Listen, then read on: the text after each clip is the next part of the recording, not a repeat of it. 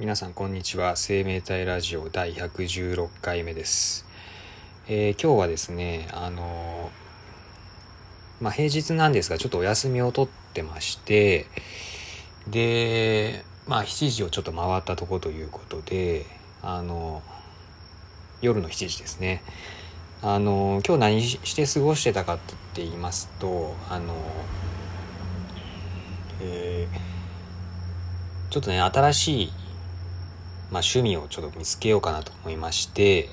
あのなんかゲームをねあのなんかやろうかなといろいろ探してたんですよ。でいろいろ見てるとですねあの iPad であの、まあ、結構ランキングの上位にランキングっていうかなんか人気のゲームの欄に出てたやつであのマジック・ザ・ギャザリングのオンライン版マジック・ザ・ギャザリング・アリーナっていうのがありましてあのそれをやってみたんですよ。あのこのマジック・ザ・ギャザリングっていうのがまあ通称マジックっていうらしいんですけどあのまあ元祖カードゲームということでまあ今あるカードゲームの一番まあ大元となってくるようなものみたいなんですよね。まあ存在はしてたんですけどまあそんなことはなくてですねあのまあ僕もね昔は遊戯王とかデュエルマスターズとかでは遊んでたんですけどあのマジック・ザ・ギャザリングは、まあ、やったことなくてあのまあちょっと一回ね試してみようと思ってあの始めてみましたで結構ね調べてみるととまあ無料でねあのあの iPad、iPhone でもできるしあの Mac でもできるっていうことが分かりましてこれは僕にとっては結構ありがたくてあの Mac の方が画面がでかくて結構、まあ、操作しやすいんで、まあ、一応ね iPad にもダウンロードはしああれか iPhone にダウンロードしてみたんですけどそっちではなくてあの Mac mini の方にダウンロードしてそっちでちょっと遊んでみたんですよね。今日一日。でまあやってみた結果ですね。まあゲームのルール自体はあの、まあ、デュエルマスターズと似てたんであのまあそっちをねやったことあったもんですからまああるある程度はまあ似たような感じだったんで、まあ、まあとっつきにくいわけでもなかったんですけどまあでもそれなりにまあ覚えることも多くてですね何て言うんですかねまあそのカードの中でしか出てこない言葉とかもあるんで、まあ、それをちょっとまあ覚えながらやってみたとこなんですね。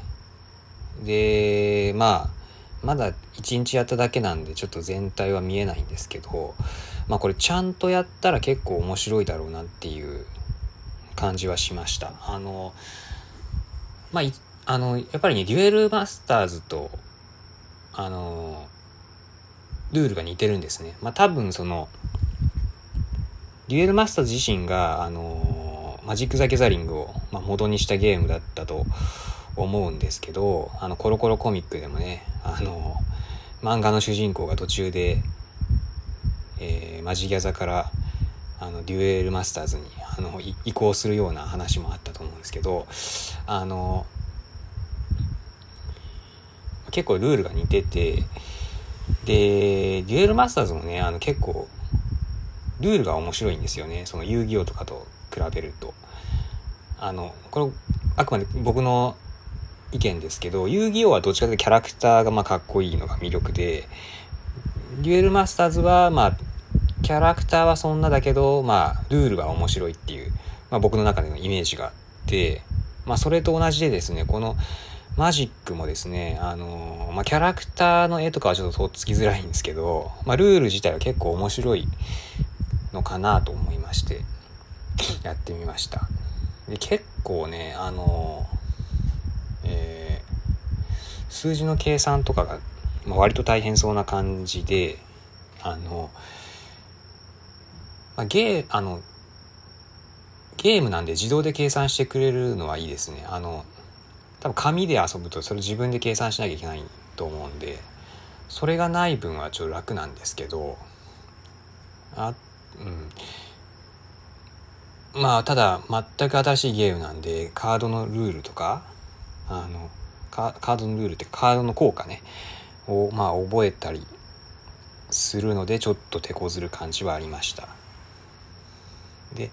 まあ一応オンラインがメインになってくるゲームだと思うんですけど一応まあ今のところはオフラインをメインでやってみてまあまあそれなりに楽しめたかなっていうとこではあるんですね。でまあただねそのまあ、今後このゲームやっていくかどうかっていうとこでちょっとまだまあまだ迷っててですね。まあなんか僕がですね趣味としてやっていきたいものっていうのを考える上で何て言うんですかねそのなんか発展性があるものをやっていきたいっていう願望があるんですよ。というのもそのあのなんか趣味からなんかその友達増やしたりとかもしくはそっからまた他の興味を他のものに興味を持ってなんかどんどん興味が増えていくみたいなそういうのがあるといいとは思ってるんですけどこのマジック・ザ・ギャザリングにそういう要素があるかっていうのでちょっと今何とも言えないところであのまあ、結構ディープな世界だと思うんですよね。あのなんていうか結構そのファンの間でまあどちらかで閉じてるようなコンテンツなのかなっていう印象がちょっと強くてですね。あのまあそこがちょっと気になるとこですね。えー、まあまあ趣味としまあ趣味なんでねそのあんまりそのなんだろう。まあ生産性って言っちゃうともうそういうこと言ってる時点でダメなんですけど、な、なんていうんですかね、やっぱりその、それ遊んだことによってなんか、成長できるというか、まあ成長までいかないにしろ、なんかその、あたら、なんか得られるものがあるみたいな感覚があるといいんだ、いいんだけどな、みたいな。ちょっと思ったりします。まあそんなこと言ってる人間が趣味を持てるのかっていうところあるんですけども、あの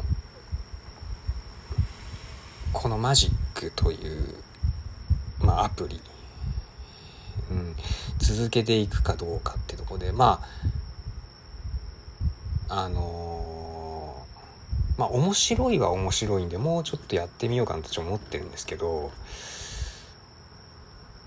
しかも無料ですしね。そこがまあ無料なのがいいですね。うん。まあそんなとこなんですよ。えー、やっぱり、まあ、やっぱりコロナでですね外出れないってなると、まあ、しかも今日雨降ってたんでなおさら外出れんかったんですけどあのー、まあ家でやる趣味になってきますよね必然的に。まあ家でやる趣味を何か一つ持ってたいっていうとこはあるんですよ。でまあ、映画見たりみたいなのはあるんですけど、まあ、それとはまた別で、あのー、なんか能動的に自分でやってくような趣味、あの、まあ、インプットだけじゃなくてアウトプットがあるような、あの、まあ、アウトプットっていうのは変なんですけど、ゲームで、その入力をする、自分のその、意思とかが関わってくるじゃないですか。そういう要素がある趣味ちょっと欲しいんですよね、今んとこ。で、まあゲームをやってみようかなっていうところでちょっと今日一日やってみたんですけど。うん。まあでも一日ゲームやってると何ていうか罪悪感的なものがどうしてもあって、まあこれはもうその何て言うんですかね、今まで生きてきた経験上のその罪悪感というか、なん、なんていうんですか、身にし、身に染みついた罪悪感なんだと思うんですけど、あのまあやっぱり生産性のあることもまあ生きていく上でやらなきゃいけない中でまあどれだけの時間ゲームに割いていいかっていうとこはあるんですよね。まあこれバランスが難しいなと思ってるんですよねそういう何て言うんですかねあの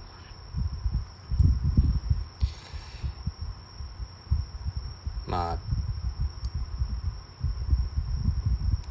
まあそうですね。なんかゲームにそもそも得られるものがあるみたいな考えが甘いのかもしれないんですけどでもまあやっぱりね僕が今まで遊んできたゲームっていうのは、まあ、どちらかというとそのあのまあ、友達との交流のツールっていう側面が結構強かったりして、うん、あのまあもちろん熱中はするんですけどその熱中のその罪悪感その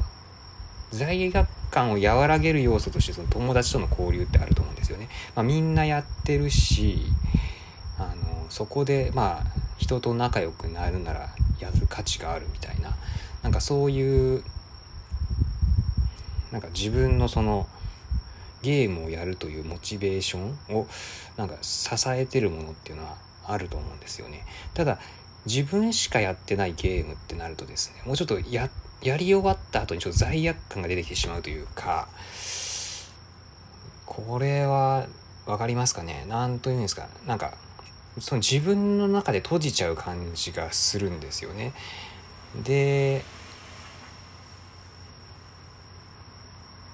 でネットでもそんなになんか発信してる人がいないってなるとなおさらどうなんだろうっていうのはあります。まあもしかしたらね、ちょっと調べてみたらマジック・ザ・ギャザリング結構やってる人いるのかもしれないですけど、この世の中に。あのー、ちょっとこれがね、その、発展性のあるものなのかどうかちょっとまだわかんないとこです。あのー、まあ、ほんと今日一日触ってみただけなんで、あの、まあ、あんまり変なこと言えないですけど、まあちょっとそういう感じです。まあ、ちょっと様子見ってとこですかね。あの、まあ趣味を何にするかで悩めるっていうのは結構贅沢な話だとは思うんですけど、あのでも結構この趣味何していくかっていうのはその生きる意味とかにも関わってきちゃうような話なんで、結局その人っていうのはその暇な時間ができた時に何やるかっていうことによって人生の価値決まってくると思うんですよね。うんそういうものをね何にしていくかっていうのはねちょっとねまあじっくりねいろいろやってみて決めていきたいっていうかあありますよね。あの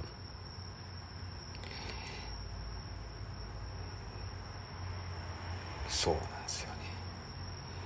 まあちょっと長くなるんで今日はこれぐらいにしときたいんですがあの